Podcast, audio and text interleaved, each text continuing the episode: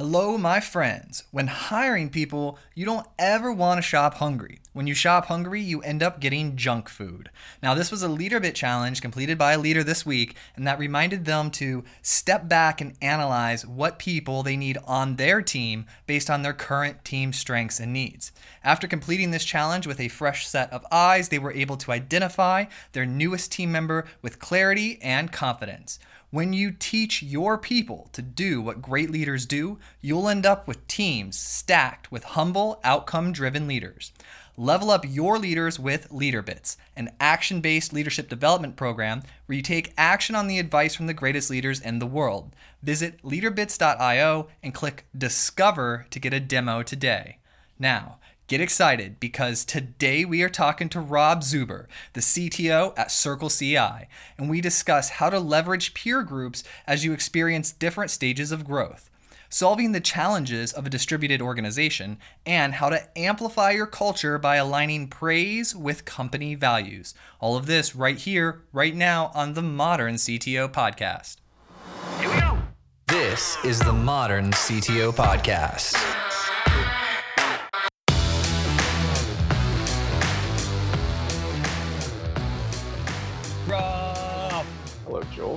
Oh, I'm already in love with you. You got a guitar on the wall. Yeah, this is uh we we joke. Oh, you can see like a little bit of cable down there, but nothing else. Like everyone in Circle CI, I think, has like oriented their camera mm-hmm. in a way that they feel best represents what who they want to be. Yes. You know what I mean? Like if, if the side the good side, yeah. If, yeah, you can see my desk right now, you'd be appalled if you could see the rest. Of, there are actually other guitars, but other than that, it's it's a hot mess in this room. Um, and so it's very specifically like this is the part that I want. This is the this is the cleanest part. Right. It's like it looks nice and clean and beautiful. And it's a it's a constant reminder of something I should be doing, but I'm never doing. Right. Instead, I'm sitting here talking to other people. Uh, no, that's not about you. I'm just saying like my no. day is like 8 a.m. to midnight every day, and then you know, at least I remember that I have a guitar if I see it in my own little image right here. I was just struggling with this recently, actually. So I have. Do you have kids? I do. Yeah. How how old? Ten and twelve. Okay. Boys, girls. Uh, two boys. Two boys. Mm-hmm. So I have a three month old boy and a two year old girl. Okay. And and she's like she's like loves music. So we got a lot of music in the family, and I haven't been playing much either. You know, just running a business and everything. And then and then I was laying in bed about two or three nights ago, and I said, the justification for me spending an hour every two or three days playing guitar is that I can that my kids will see me doing this and then they'll pick up on it and learn and be able to talk about it. And before I was doing it for me because it was something like I enjoyed, so I'd put it off because I was like, I need to work harder. I need to focus more on the business and scaling and growing. Yeah. But now I have an excuse. I have a reason. I need to do this so that they see me doing this. Yep. Yeah, that makes a lot of sense. My my kids actually both play piano. Uh, oh, amazing! And, and they're quite good. Uh, nice. But it is fun to play together. I think they enjoy that. Like the the part where it's just practice for the sake of learning an instrument doesn't excite them. But yeah. when we do things like, hey, like one of you grab the we have a cajon. I don't know if you know what that is, but it's like oh, I know what a cajon yeah. is. Yeah, yeah. Because it's the cheapest percussion you can get in your house, and uh, other than um, oh, what are the claves, which we also have. Um, but uh, you know, one of you do that, one of you will play some chords on the piano, and like I'll play some guitar or whatever. Like that's the thing that gets them excited. Is just like we're hanging out together and we're doing anything, right? Nice. Um, which is awesome and easy to forget. Uh, my kids actually left yes, no, Tuesday Tuesday for eight weeks of summer. Uh, so I'm Whoa. I'm from yeah, I know, right? Um, they went to Toronto. My, I'm from Toronto originally, and my parents are there, and so they go and okay. they go to like overnight camp and so.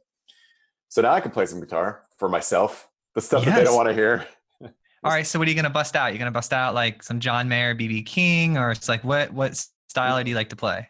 Definitely more blues oriented. I, I was having a funny conversation though with someone who works for me the other day about uh, really fast downstrokes.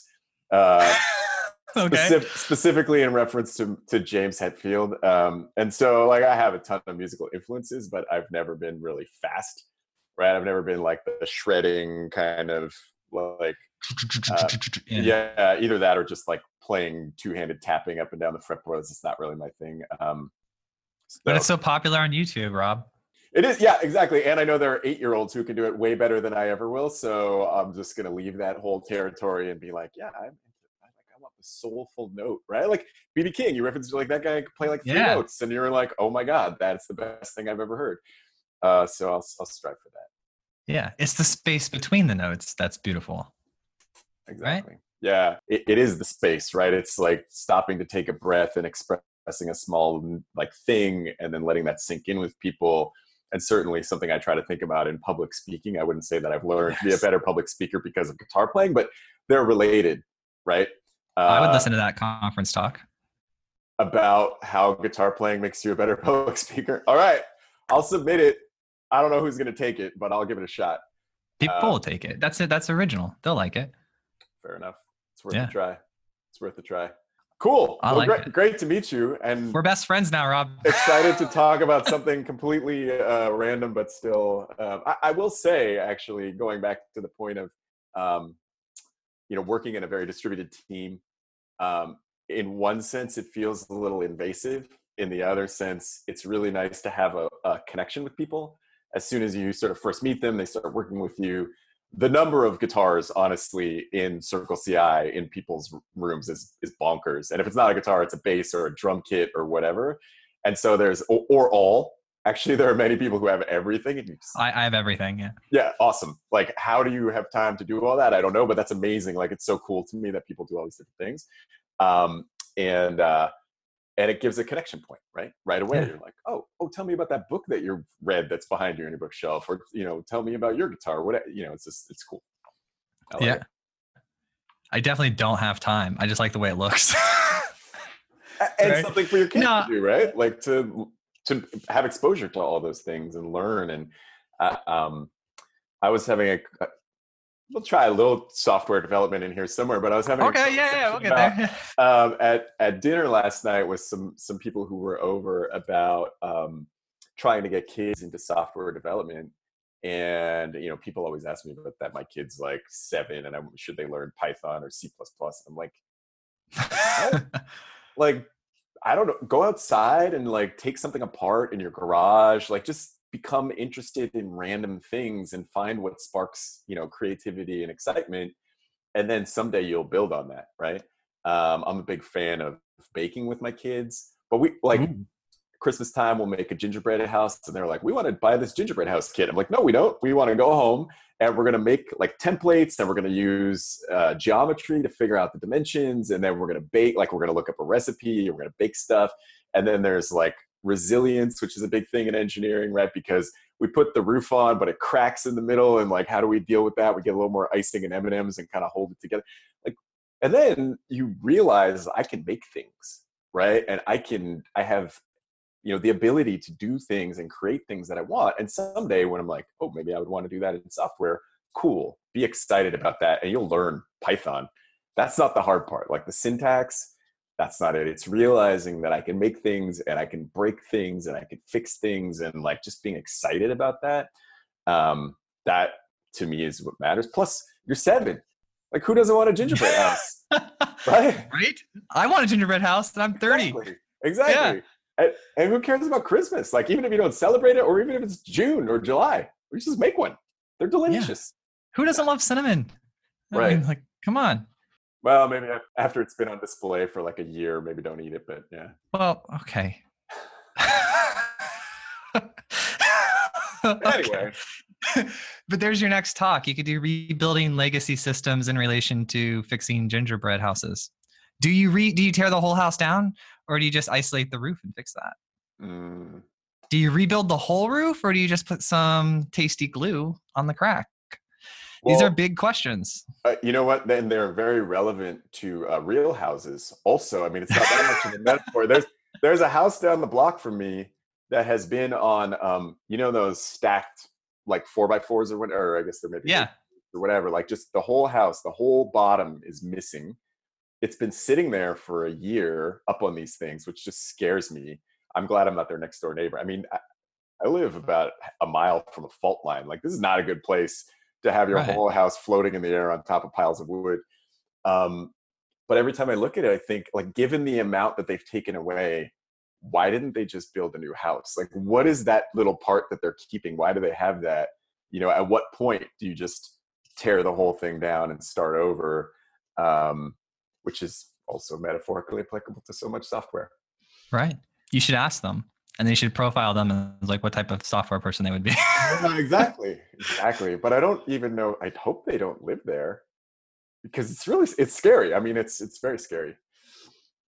Anyway. You guys next time you're going through just like send a picture and tweet it and I'll follow you because I'm interested to see this house on blocks.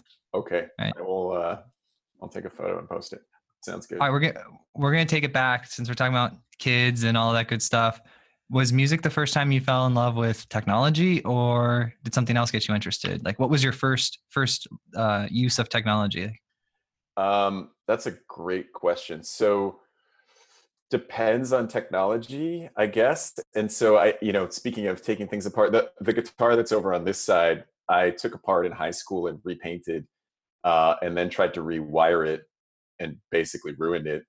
Um, mm-hmm. And I only recently had a luthier here in, in Oakland fix it all for me so I could play it again. And that was really cool to play the guitar that I played in high school, you know, my high school bands and stuff like that. Um, so I always had an affinity for um, that kind. I mean, this is probably why I think about it in this way. I didn't start with software per se. Uh, I mean, times were also different. This is, we're talking like late 80s, early 90s kind of thing.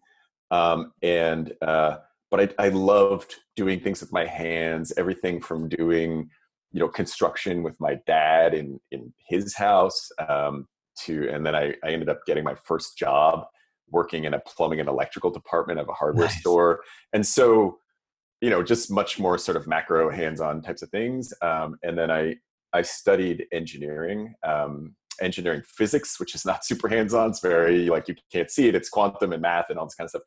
Um, but when I left school, I started working in a factory. Effectively, it was like um, we are manufacturing circuit boards for oh, cool, large organizations, uh, many that you've heard of. Um, but quickly learned, like my job was basically process improvement, and so analytics uh, on top of the process. And we were, you know, doing a bunch of stuff with spreadsheets, and it was very manual.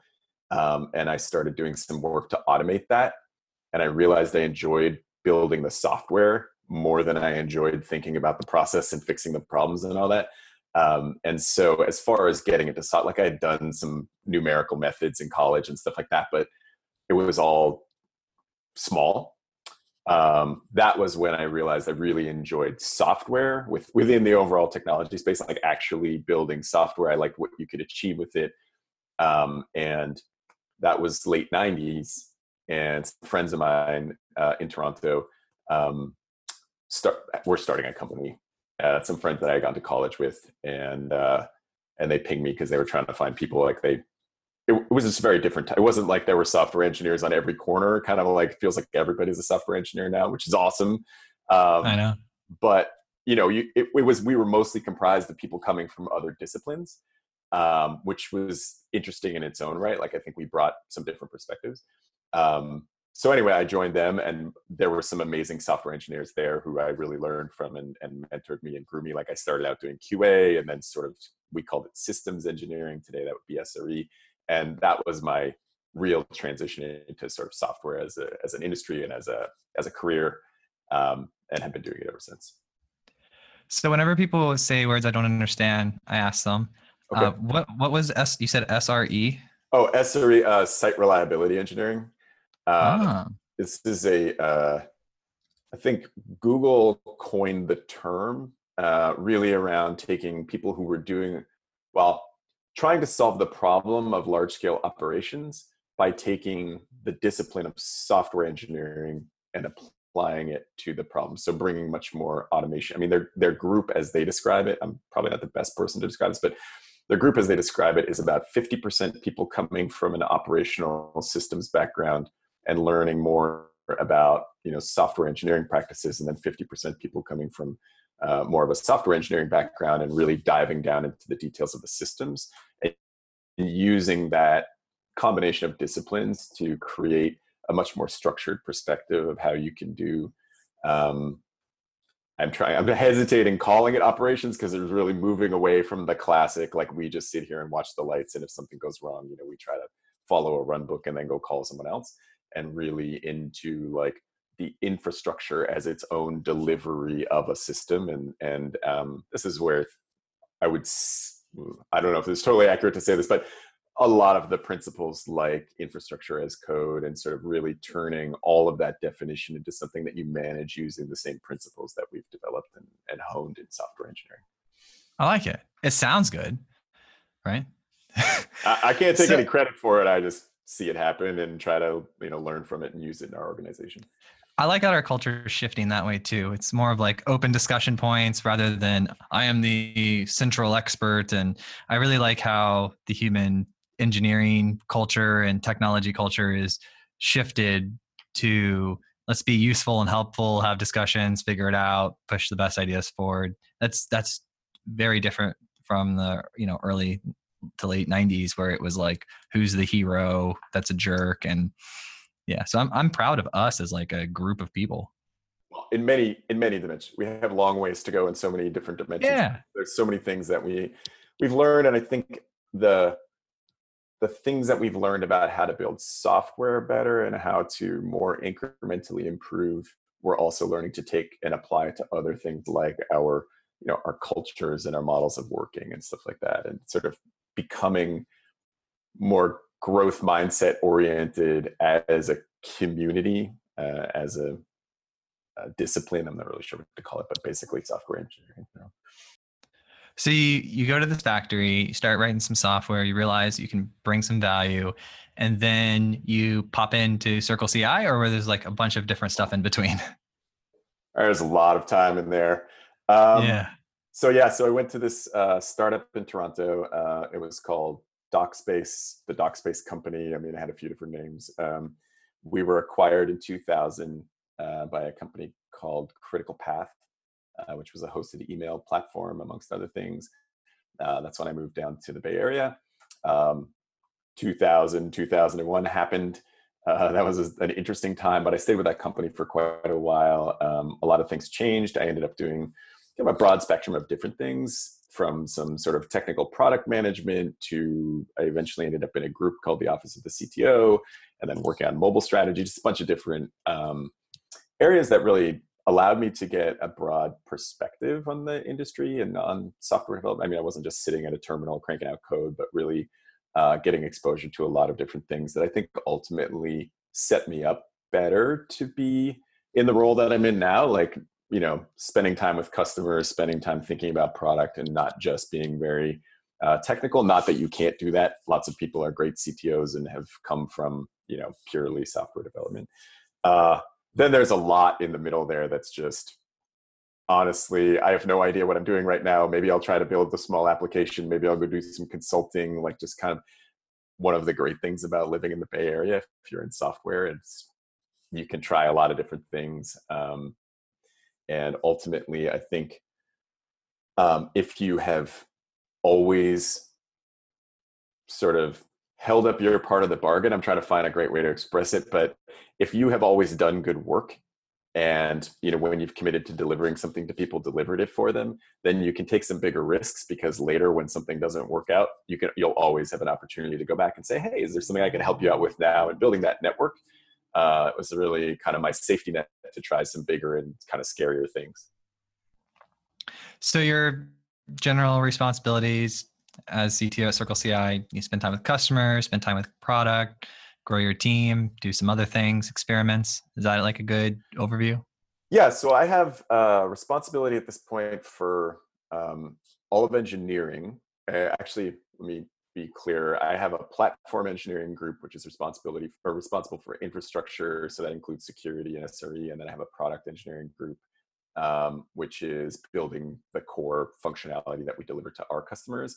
Uh, and I also have responsibility for documentation. We have other engineers in the organization uh, under a customer engineering org, which is responsible for partners, um, you know, solutions, um, support, those sorts of things. So we have a very because we sell a very technical product.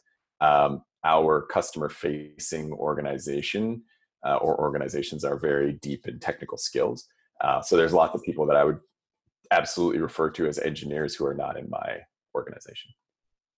That's amazing. Yeah, that's cool. I like it. I, I, always like some people asked me recently, they said, how do these companies get so big with all these engineering teams? Like we have a product team, they might have, you know, 30 people. They're like, how do they get to like 300? And the way you responded with like, you have partner, customer integration, like all these different things will help paint a picture. Cause I couldn't answer that question super well when I was asked it. So mm-hmm. I was like, I don't know. I'll, I'll go out in the world, and talk to smart people, and then I'll come back. yeah.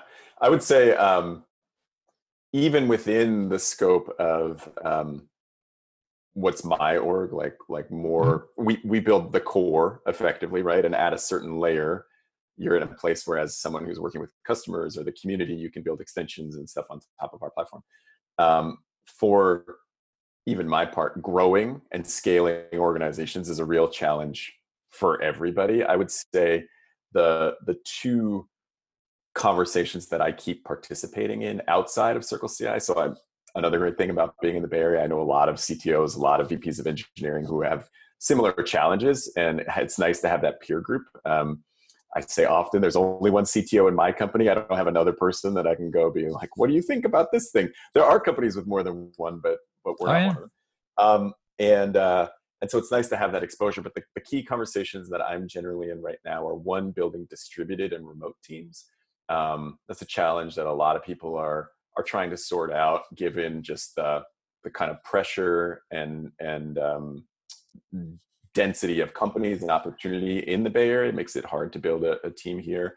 Uh, and the other is um, sort of maintaining culture through rapid scaling, right? Like you set out with a vision of what kind of company you want to be when you're really small, but as you're you know doubling and tripling your team in the course of six months or 12 months, can you really effectively maintain and then combine those two problems right i'm hiring people all over the world and trying to make sure they're bought into not just our vision and mission but the approach that we take to building software and working with each other um, those i'm not about to spit out the answer to all those those are the most oh, interesting we're going, problems as as we do this yeah i fully expect like a, a written answer that's also a plan of action for people to implement no but so I, I was researching you, and mm-hmm. first of all, I'm a customer. I'm a very happy customer. Uh, I've been a customer for a long time. Really enjoy it. It works, and we don't worry about it. And it's just like we chose Circle CI, and it's like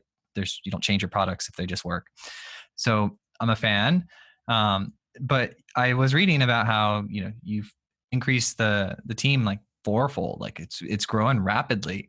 And I was also looking like at other executives in your company you know people that have their hands on culture like i found this guy david mann i don't know if mm-hmm. you're like friends with them or not but he was like head of hr and so i was like i saw that they did you guys got like best places to work in san francisco and through hyper growth you got that. And so i'm wondering you know not necessarily what your secret is or like what the one is but like how do you approach it? What are your thoughts on scaling and you know what's your one secret? Um, oh, I think you're going to be super disappointed because the reality is, I, I don't know that anyone has this figured out. I think one of the interesting things about these, um, and someone will try to convince you that I'm wrong about this, and what, what I, I would love to meet them. Um, not that many people go through these cycles multiple times, right? Like uh, a lot of people who start companies and end up having successful companies do a bunch of small things I when I talk, I talk a lot about sort of my credentials, and here are all the tiny little companies that I was CTO of, and that doesn't necessarily set me up to go through this scale. Um, and so I would say peer groups are huge, right? Finding people who have been through that cycle, just they might be just ahead of you, but they figured some things out and they failed at a bunch of things. Both of those are really valuable to you, right? To know you're about to try this thing. Trust me, this is how it went where I did it and this is what we ended up doing instead so like getting that kind of information from others um, and then hopefully passing that down to the people who are who are following close behind you um, so that's more about just the more meta how to think and how to solve these problems as you run into them. Um, I think the things where we've learned um, and seen where we're maybe behind or wish we had done things earlier, um, being really clear about not just clear about values, but like writing them down um, and sharing them um, and reinforcing them. I think um, signaling is super important, or both modeling and signaling. I'll call those out in different ways. So, one, if you have some stated values, you should probably be living them yourself. Um, and two, when you give recognition, uh, make sure that the recognition that you're giving is aligned with the values that you're claiming because the recognition will be so much more powerful than the document that you wrote right? You can get all the posters in the world with like pictures of nice sunsets and put them on the wall talking about what your corporate values are. But if you then call people out as fantastic for doing things that are counter to those values or, or don't align with those values, that's what people are going to interpret and, and pay attention to. Um, and uh, I would say those are a couple big ones. And then finally, in the in the distributed model, not just writing down your values, but writing down everything. And we're, we're a little interesting because we have a pretty decent density in our San Francisco office and then distribution. Um, and so it is easy to fall into the trap. I think companies that are completely distributed have their own challenges for sure, but everybody recognizes immediately the challenge of being a remote or distributed employee of that company, as opposed to if you have kind of a, a core and then some people satellite to that, um, it's it's easier to fall into the trap of oh yeah we had this conversation everybody was there uh, so everyone knows this but really some people were there and a lot of people weren't. I mean we're we are pretty distributed um, and in particular as we get into multiple time zones we have a bunch of folks in europe a bunch of folks in japan there are huge amounts of time where they can't get access to the subject matter experts on things and so if stuff isn't clearly written down in a way that they can find it. Um, it's just it's everybody grinds to a halt, uh, which is terrible. Um, so those are a few key points that we've learned. How do you do the recognition thing? Like, how, like how do you do it? Like, obviously, it's in your culture that giving this recognition is you know more powerful than the document you write. But how do you ensure you guys have over like 500 people, over like 200 people? Like, yeah, we're like 250, 240, okay. 250, something like that. Yeah. Got it. So you're you're around that size, and so like, how do you how do you encourage this to happen through your rapid growth? Like, how do you do it?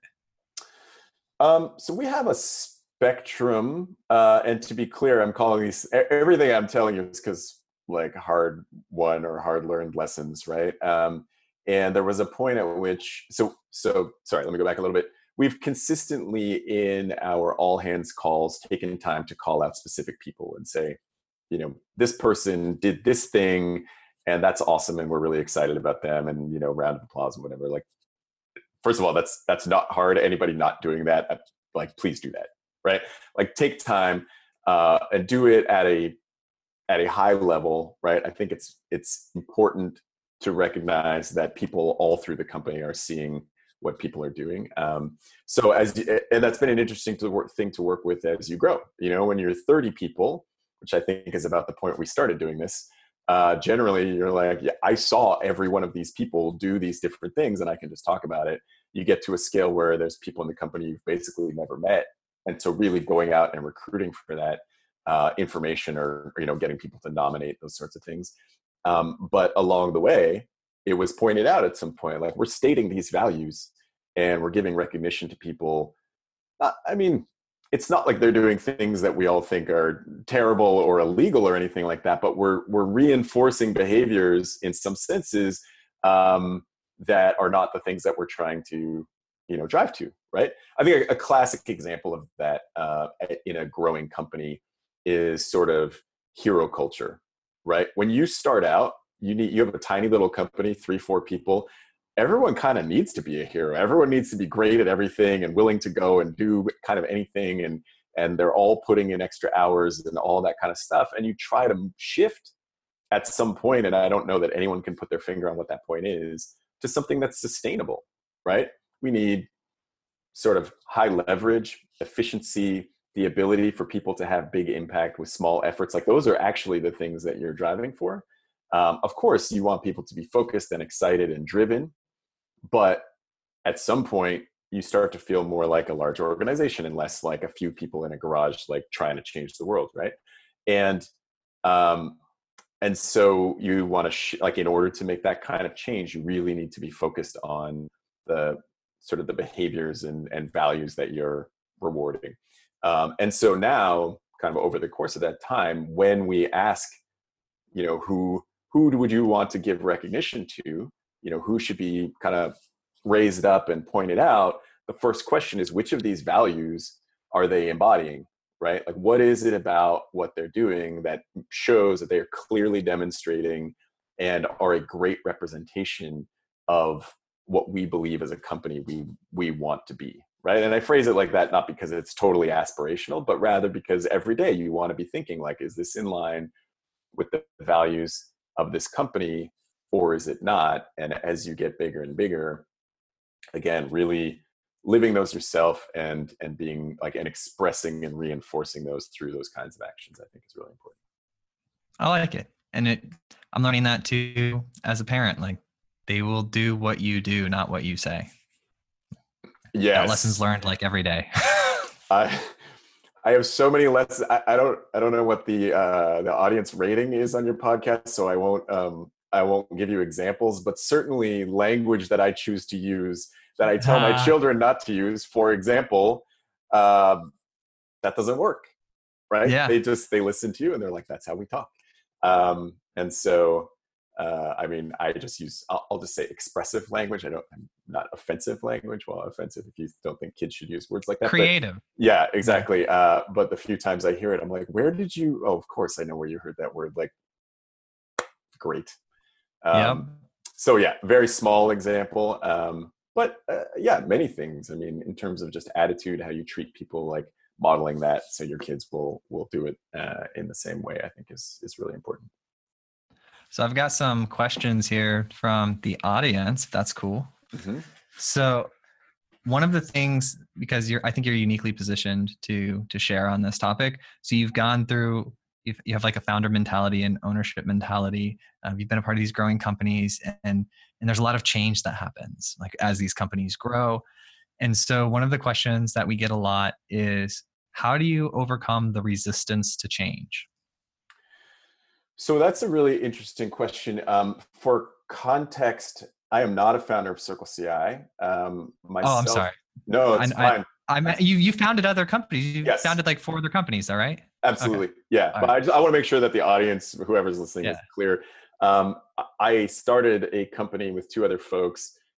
It sort of morphed into a different company with one of those and and one other person, and then we were acquired into Circle CI. Circle CI was about 20 people and it was within over the course of the next year that myself and one of those my two partners uh, jim so we basically jim ended up being the ceo i ended up being the cto so through the growth at at circle ci it is a little bit different because it was we didn't have that like this is our creation sort of thing uh, but we've gone through a ton of change um, and interestingly some of that change was driven by us right as we came in and thought okay this company has a lot of potential and there's lots of room to scale and be successful but here are some things we think are going to have to be different about how we think and work. Um, at the same time these are the things we really value and we're trying to hang on to those. So um, I, I would say i'm not super resistant to change it's probably not like a very helpful answer but um, I think we both. I'm thinking about Jim and I because yeah. we worked together for so long, but but we both recognize the difference between different stages of a company because we've worked in sort of companies of different sizes and that sort of thing, um, and are willing to embrace that, create clarity about whatever it might be. Right? We're going to create a different structure in the organization. We're going to change some reporting models, you know, whatever. Um, you know, those are the kinds of things that I think, the kinds of changes that people resist or or that are challenging because there's some unknowns, there's some uncertainty. Um, I'm like probably to a to a fault comfortable with uncertainty. Um, and maybe that's what allows me to be again in this you know this kind of role um, and I, I, would say overall my interest is always at this time and for the next foreseeable period which is usually pretty short in a company of our size even what is the best thing for the company like what what are our key problems and what kinds of changes can we make to better align ourselves to support or to solve those problems um, and I think when you're thinking about it from that perspective, um, and I think there are there are great founders who are like this, right? Um, uh, meaning it's they're still operating at a large scale in a in a company that they started. And I think what happens with those people is there is similar. They're constantly thinking, what is the best thing? Like the success of this company, uh, if I'm the founder, is is a great success for me whether you were thinking about it financially or like in terms of just the, the personal pride that comes from building something successful um, or people have other motivations whatever your motivation might be um, and therefore being tied to what is clearly the success versus this was my vision at the beginning and if we shift from that vision then that's a slight against me i think that's kind of this founder syndrome thing that people talk about um, I haven't really worked with people like that. Uh, but my going back to kids, my children actually went to a very small school that was recently started that was like that, where the person who started the school sort of continued to they don't go there anymore. I don't doubt anyone's going to try to figure this out, but this is an Elon Musk school, right? No, has nothing to do with that. Um, That'd be but, awesome. But they they were trying to drive the school according to uh, their original vision as opposed to allowing others to come in who had more experience operationally at scale. I think that's actually that's amazingly my analogy reminded me, me of something, which is bringing in people who have experience at different levels of operation. Uh, and you know, I talked about peer networks outside of of my organization for me and my role, but just ensuring that as you build, you're bringing in people who really have the skills experience whatever to operate at those different levels i think when we when we hear about or see again founders who have scaled companies to you know ridiculous levels way way bigger than circle ci is right now um, what you'll often see is a great network of of support whether it's mentors or advisors or coaches or name or the executives they bring in recognizing your i'm a little bit off of change but recognizing your okay. strengths and weaknesses and rather than saying cool i'm not good at these three things. I'm going to spend all of my time trying to be good at those things.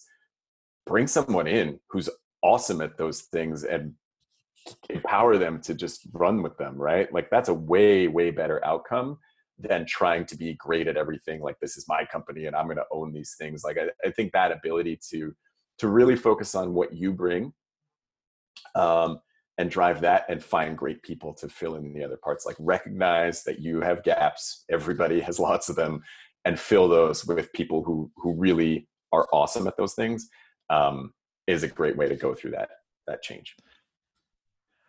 I don't even like the question that much anymore. Like so as you're responding i'm like okay i'm i'm i'm thinking about your response. I'm like okay i'm getting it like I'm thinking about the question, and then I'm like, I have, t- I have two thoughts. The first one is we could either apply your logic, which I very much enjoy. How do you overcome the resistance to change? Find someone who's really good at overcoming the resistance to change and bring them in. right? That would be like a, a direct answer using your logic, which I love. But before that, I thought I don't even like the um, the question a whole lot because is it? Let's like analyze a little bit. Is the question implies that you need to overcome the resistance to change. Why, like, what if you just, what if it's just like acknowledging the resistance to change? Yeah, that's super interesting. I mean, it, it does assume that everybody is resistant to change. I would say people who go through this kind of scaling effectively are probably more comfortable with change, which is not to say if you're not, you can't do it, but uh, and, and, to your point, find people who are going to help you or who are, are going to drive it effectively. Um, but I, maybe it's a character trait that's pretty good for people who are going to you know start a company and then and then grow it to you know to a large scale. It's just to be comfortable because change is going to happen whether it's the early days i'm pivoting trying to find product market fit or if it's you know we used to be a team of engineers and now we're a fully functioning company. We have g&a and marketing and sales and and recognizing along that path these are not things that i'm good at or that i even know anything about but there's people out there who have done it and done it really really well and can come in and be great at it.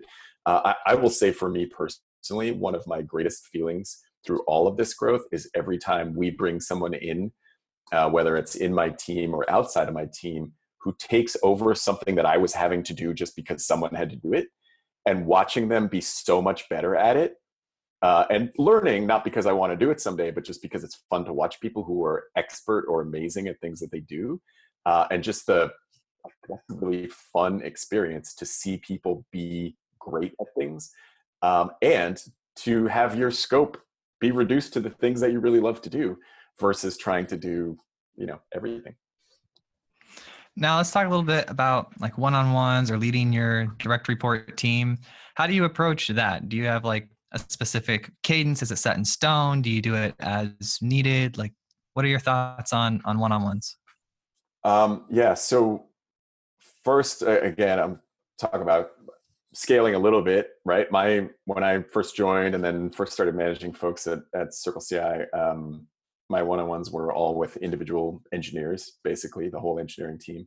Um, I started right out of the gate with a, a, weekly cadence, which meant I basically spent my entire week in one-on-ones. Um, at the time, that was appropriate because uh, the team was a little unmanaged, honestly, and so just sort of learning what everyone was doing, and there there weren't great structures in place to operate. Um, and so a lot of communication and information came from one-on-ones um, I would say I would advise against being in that situation. Meaning, if the only way that communication is happening and and uh, understanding is traveling is through one-on-ones, um, you know, we've all played broken telephone. That ends up being a, a bad situation.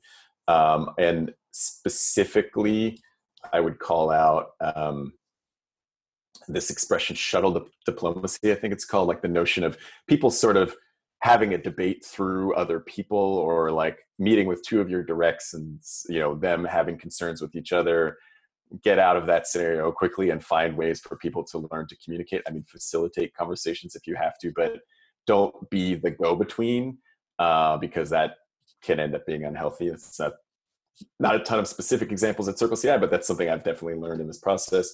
Um, and then building over time more again operational structure so that your one-on-ones are at least my one-on-ones are very much about sort of personal development maybe getting a quick check-in on something but if you spend 30 minutes with someone just getting status there's so many better ways to get status um, that make that not a good use of time and you can focus that time on on more critical issues coaching people growing them getting your own feedback um, and so i guess the, the other transition is now my directs are you know vps and directors sort of thing uh, versus being individuals um, i still have one-on-ones basically every week unless i'm you know traveling or something like that.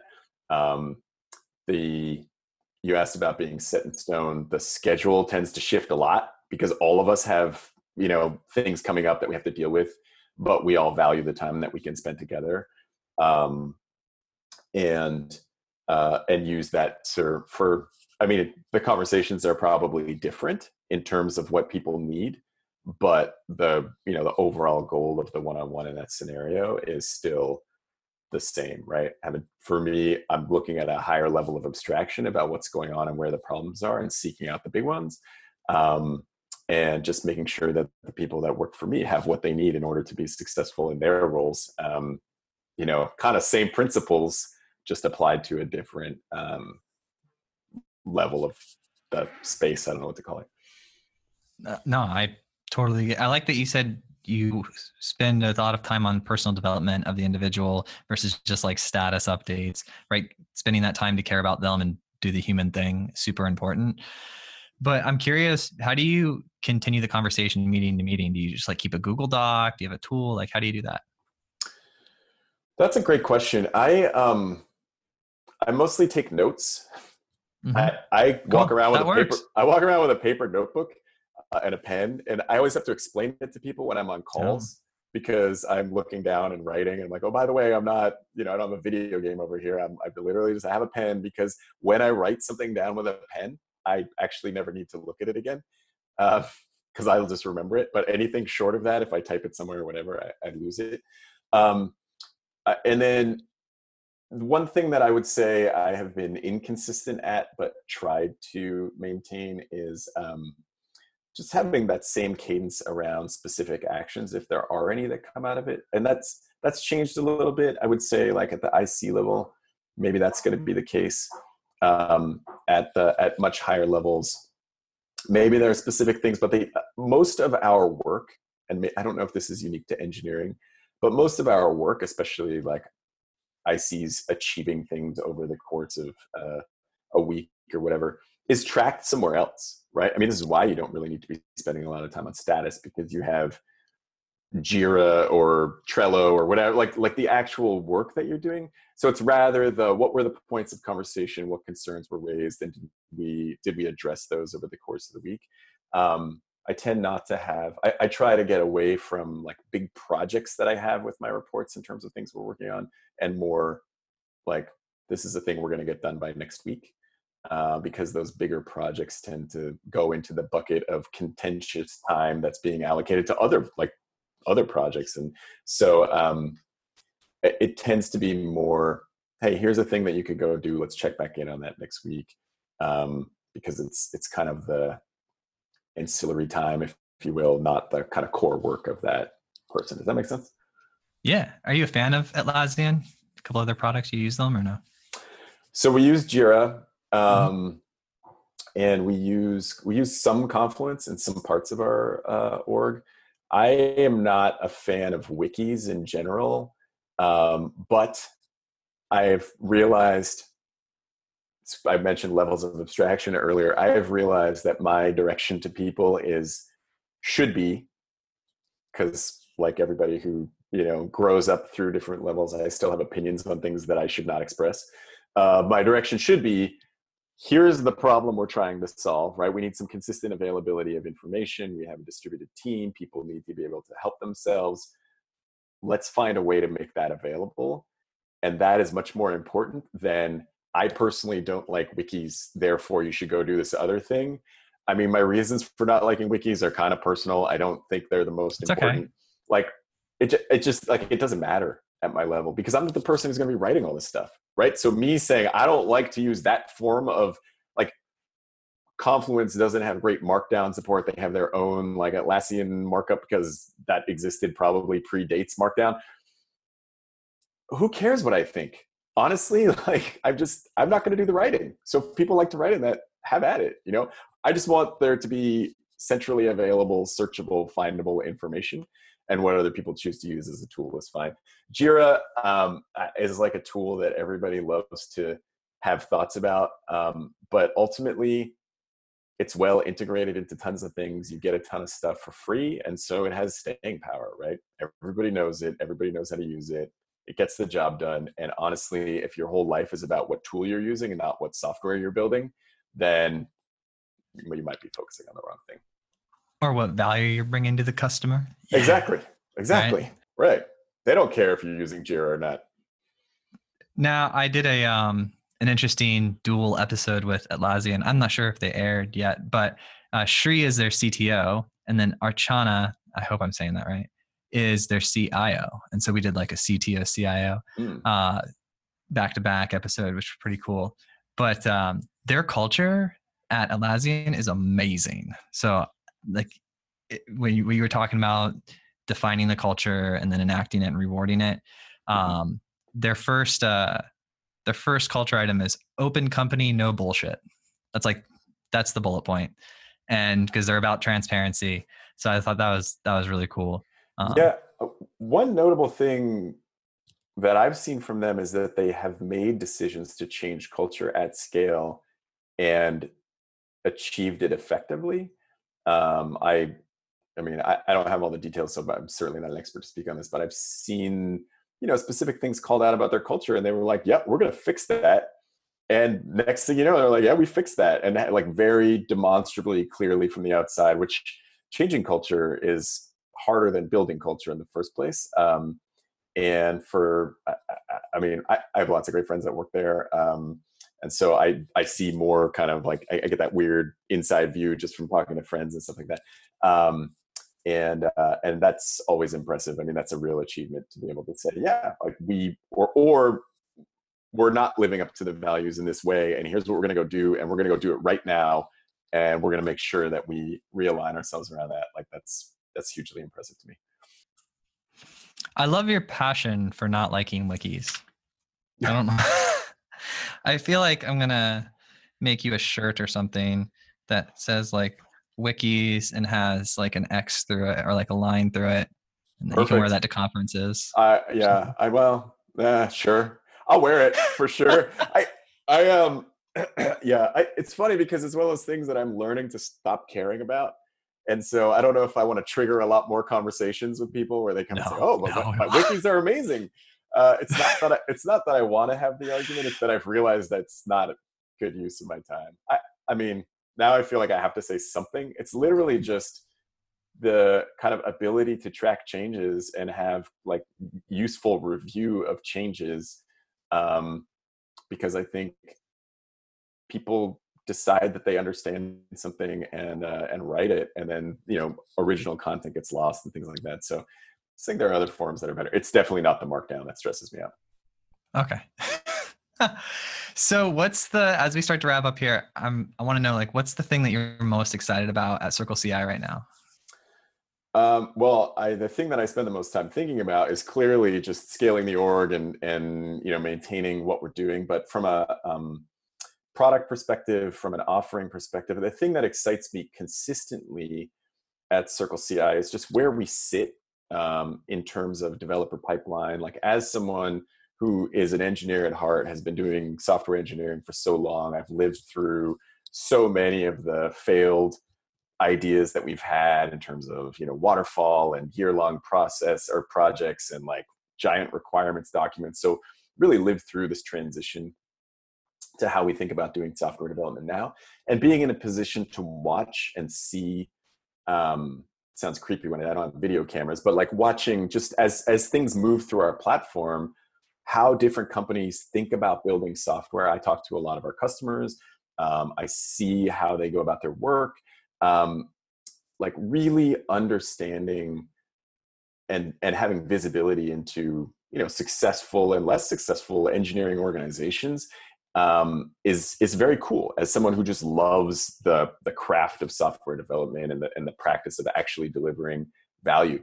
Um, and so, what I'm excited about for us is being able to actually give that value back to our customers. So understanding not just like you ran a build and your build failed, but here are some trends in the work that you're doing over time. Step one. Oh, that's cool. And then yeah here's how you look relative to the industry um, is a very interesting kind of problem that we're, we're digging into in terms of just data that we have in aggregate. People um, love that, by the way. They love comparing themselves in the industry. Absolutely. And I think there's real, I, as much as I love leaderboards and getting gold stars, like there's real value in that, right? I mean, if I am doing something half as well as my competitors i'll call it my competitors but really what you would compare to is is people who are you know maybe similar sized teams at a similar stage of company or whatever. Um, then i want to know yeah. yeah cohorts exactly. And so i want to know so that i can look at key areas that i would want to improve. And if i'm better than everybody else like good for me but i'm going to stop worrying about this and think about a different problem where i'm not beating everybody and go spend my time on that right? So i think that's really very interesting very cool and something that we are uniquely positioned to to reason about and provide to our customers. Um, and then separately, honestly, just resilience within the, the ecosystem in the sense that uh, we can tell when dependent systems are broken because we're using those dependent systems constantly, right? Whether it's where your source control is, where your packages are. I mean, as a software developer, when something breaks in my build, you know, now I've got a couple hours or whatever digging into that like why is this package not working? Did something change? Is this but we could probably tell you in most cases because we have this big aggregate view that says hey this package manager is currently down or somebody upgraded this library and everybody's build broke. Like that's really useful and interesting information to have um, that is just not like because of the scale that we operate and because of where we're sitting we we have a unique viewpoint and are our competitors doing that or no uh, none that i know of and uh, more importantly nobody has the same scale in terms of just total number of projects nobody circle ci you guys are the best absolutely there's that yeah. but also yeah.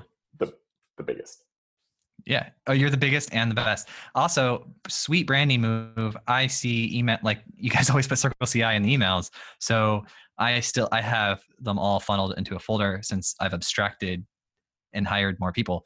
But um, I see the emails coming. It's smart that you put your brand in the email. So I'm just like always seeing Circle CI. I, I can't take any credit for that, but I agree. Yeah. Yeah. I love it. No, that sounds real exciting. I look forward to it. Um, if you do you have any sort of like if you could off the top of your head you could say no but if you could like wave a, a magic wand and have the entire industry make like one change uh, based off of what you've learned that the most successful companies do what would that be oh wow that is huge um I have so many. I'm not even sure where to start. I, I will say the thing that is on my mind at the moment yeah. uh, is, which is not for everybody because it, it, depends on what scale you are as a company. And I have all okay. kinds of comments about people trying to do things too early. But um, resilience in production, right? This notion of chaos and, and all these things. Like I'm very interested in uh, in many different disciplines about accepting that things are going to break and designing systems uh, in a way that is basically makes that assumption. Um, and I think, especially in a in a universe where many many companies are going from you know monoliths to microservices and like simple systems to complex systems, um, many have failed to recognize the transition and complexity that comes as a result, and and built the resilience into their systems to support that. Um, I think we would all be much happier if that was just a, co- a common practice and a common pattern. Okay. So resilience and production is you would like that to be a common practice and a common pattern. Where can I go learn more about that? Like how to where can I learn? Is there a good book you can recommend? Uh, blog? Do you have a blog about it on Circle CI's blog or?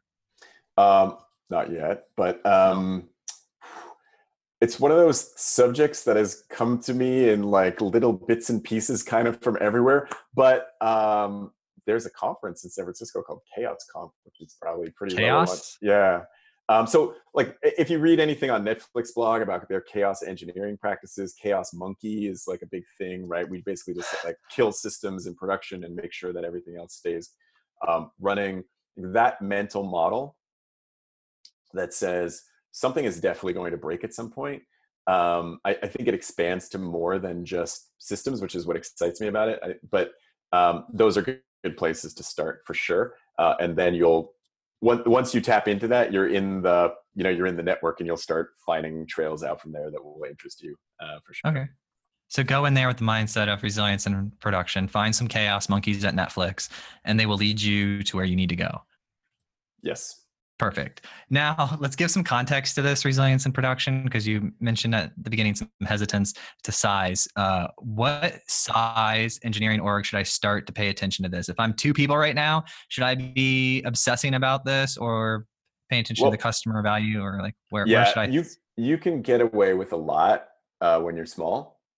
Mm-hmm. Um, and I don't I don't have a magic number like I don't have the Dunbar number for resilience or whatever but okay. um, the thing that is more important to me there is um, people try to build services out of the gate uh, and when you don't when you're you know you're two people probably you don't understand your business model and you don't understand the access patterns of your customers or what, what's really going to work in your system and what's not so you don't really understand your domain either um, and then you carve that up into a bunch of tiny pieces because um, you know because you read a book that says that's a good idea or whatever the overhead and complexity of that will probably cause you to never find your business model and never find product market fit and never have to worry about resilience. So so don't do that. Uh, it's basically at the point for for me where i wish we had been paying more attention to that was at the point where we said you know what? We have scaling issues in our sort of monolithic infrastructure we definitely understand our business. We know who our customer is. We know how to use the product. Like we are we've checked all the boxes on this list that say we should start building microservices but what we didn't do uh, is set great patterns and practices for our teams to say here's how we're going to go about doing this. We sort of said you know you're smart engineers you'll figure it out. Um, and it turns out smart product engineers people who spend all of their time working in a monolith building like business logic and customer value aren't necessarily experts in distributed systems. And just assuming that they will be probably a mistake. Um, and so as if you find yourself in that transition right of where you're going to be adding a lot of complexity just recognize you're adding that complexity. And it's very difficult to come back and retrofit it later. Um, so be sure that you're ready to invest in that overhead and complexity before you start to you know break your system apart in that way. That would be a key inflection point in my mind okay good good um, l- last question as we wrap up this is last one promise um, you're at this is a hypothetical it's a fun one so relax it's all good you're at a guitar shop right? okay building a picture. You're at a guitar shop. You're looking at the different guitars on the wall, excited. You find one you like. You're gonna plug it into this amp, see how it sounds. Right? You're gonna get its tone.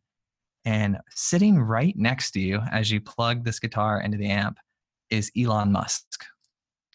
You just notice it's like just Musk just sitting there. Uh, he happens to play a lot of music. I, I made that up. But you start talking, and he invites you uh, into the new 2020 T- Tesla, the sports one, the one that's not really out yet. You mm-hmm. guys go for a drive, you end up at his house. He's got a time machine, and you get to go into that time machine and go back and just whisper something in your ear of you at your first job. Like something maybe about leadership or some advice to your past self at your first job. What would that be? What would you whisper in your past self ear? That was such an amazing scene setting. I was like guessing the whole way where this was going to go. I know. Uh, I have so many answers to so many parts along the way. But okay, so um, I think so. I, am going to throw something out there um, that's maybe interesting or not. But one of the things that I have taken away from so many of my conversations with leaders, especially, is the uh, and we talk about it, and people like junior engineers and stuff talk about this notion of imposter syndrome right? Feeling like um, I'm going to get found out, like nobody knows that I am, like I don't actually know what I'm doing or whatever. Um, and what's interesting to me now is to see how consistently pervasive that is in i don't know if that's just this industry or like everybody that works at anything um, and that ultimately the real value we can all have is just being open and sharing with each other like hey this is a thing. We're trying to figure it out. We don't really know like no one's ever done this before i think that's a big part of it. it is so many of the things that we all do no one has ever done before so feeling like hey i don't know if i should be doing this thing because i don't have expertise um, is a real problem and i think um, like recognizing that me or other people like me who were you know young and sort of just starting out in this industry and recognizing that that's gonna you know that's something that travels with you um, and uh, and that ultimately like the best solution to that problem again is to just be open share like hey we're trying to do a thing and it didn't work out very well um, that will support other people and it will support you all along the way um, and I think when I was younger, so to bring this back to your a little more tightly tied to your question, I always had this impression that I had to have the answers. Like someone has hired me to do this job, and therefore I must have the answers. Um, and recognizing that, you know, I think as I've gotten older and hopefully wiser, I've started to realize that nobody has all the answers, and that's why that's what we're here for is to like figure it out together. Um, and you get more comfortable knowing that you know less than you thought and that there's so much left for you to learn and that if you build a great network of people uh, and people around you and just be open and honest about these things, uh, everyone will do better. Um, that's probably the best solution to that. I wish I had known that, I guess, when I was younger. That was super rambly. So I, I don't know how much no, time no. I would get in my time machine visiting myself, but that, that's the message. I would write it down a few times to make sure I was a little tighter in the delivery. Yeah. That's, that's the message. The current delivery is you just whispered you're an imposter into your past self here. yes, if I had one second, that would be a terrible takeaway. Uh, anyway, this is good. But here's the thing. All right, so the first time I heard the word imposter syndrome, I was at a conference, and apparently everybody else knew what it was, but I didn't. And this guy speaking said, "Who has imposter syndrome?" And the whole room raised their hand, and I did not raise my hand because I did not know what it was. And I was like, I'm not an imposter in my initial thought. And then they went on, I was trying to dis, uh, derive the meaning from the continuous conversation. And so what I had picked up in that in that moment was that like it feels like you shouldn't be there or you're, going like it feels like not right that you're in the position you're in that you don't deserve it. And so my first thought was oh no like i work super ridiculously hard so when i'm in a position like i definitely deserve to be there that's why i work so hard to get there. Um, and so then the second i started to like research it i found out that that wasn't nec- that wasn't the exact meaning of it it was that you're you have this actual fear that you're going to be exposed as a fraud and or at least that's what like the wikipedia and new york times type stuff says when i when i googled for it. But i was like i i've just maybe it's a personality trait of mine or something but i've never experienced the imposter syndrome um, just because like i work super hard for for where i want to go and then i'm always figuring out that like i learned really early in life that i'm wrong most of the time and so now it's like, all right, let's let's take the position that I'm probably going to be wrong and I need to surround myself like my system's probably going to fail. How do I surround myself with really smart, bright people um, in order to minimize my total failure? Um, and so uh, that's just the one area where like I I don't I don't have the I don't feel that way. But I think a lot of people do. I because they so raise their hand. I agree. I think that was an excellent tie-in between resilience and its application to other things yeah. and and this this message. And I think that the the um, the transition, right, the realization that you're talking about that's so valuable that I'm trying to express very poorly to my former self is um, is that no one ever is has all the answers, right? Yeah. And, and so it's developing the comfort with that with the fact that everyone around you is searching for a better way to do something everyone around yeah. you is making mistakes all the time and building that support through you know the culture of your well working in a company that has a culture that supports that is something i would value for sure um, working with with leaders or peers or you know whatever it's just surrounding yourself with people who are very comfortable with that fact and then designing your your team your organization whatever it might be in that resilient way that's like yeah we're going to make some mistakes but we are prepared for that. We accept that and we know how to recover from that. And now we're all very comfortable just trying things and learning together. And and i think that's that's the eventual outcome and sort of mental state that i would love to see uh, more people get to. I like it I did poorly in school, so I had I got a real good life lesson growing up all the way through school that I definitely don't have the answers. The grades told me I didn't, and so I got I got really comfortable with not having the answers. yeah. All right. Cool. cool, dude. This was awesome. This is fantastic conversation. I we made a podcast. I super like you. Next time I'm out in San Francisco, I'll let you know. That's um, great. Do you guys have offices out there? Do you have like central offices or you all distributed? Yeah, we do. We have an office in um, San Francisco. We have a few other offices, uh, a couple yeah. in the in the U.S., one in Tokyo, um, and we're we're adding a couple internationally. But we we have one here in San Francisco. Yeah. Dude, maybe you and I go visit. Um, who's out there? Atlassian's out there. They have some cool events too, like company events. Well, as I said, I have some. Yeah. I know some people, but it sounds like you do too. So I'm sure we could find our way. Dude, that'd be cool. Over yeah. and say hi. Yeah who knows? Sometimes I say this stuff and like just it magically lines up. Like I'll realize that I'm in San Francisco in a week and then I'll just text some people and they'll be like, oh, dude, let's do it. So perfect. It would be great. Rob, thank you so much. You have a fantastic afternoon and we'll talk soon. All right. Thanks a lot. Yeah, it was great chatting with you. See you, bud. Enjoy. Yeah, take care.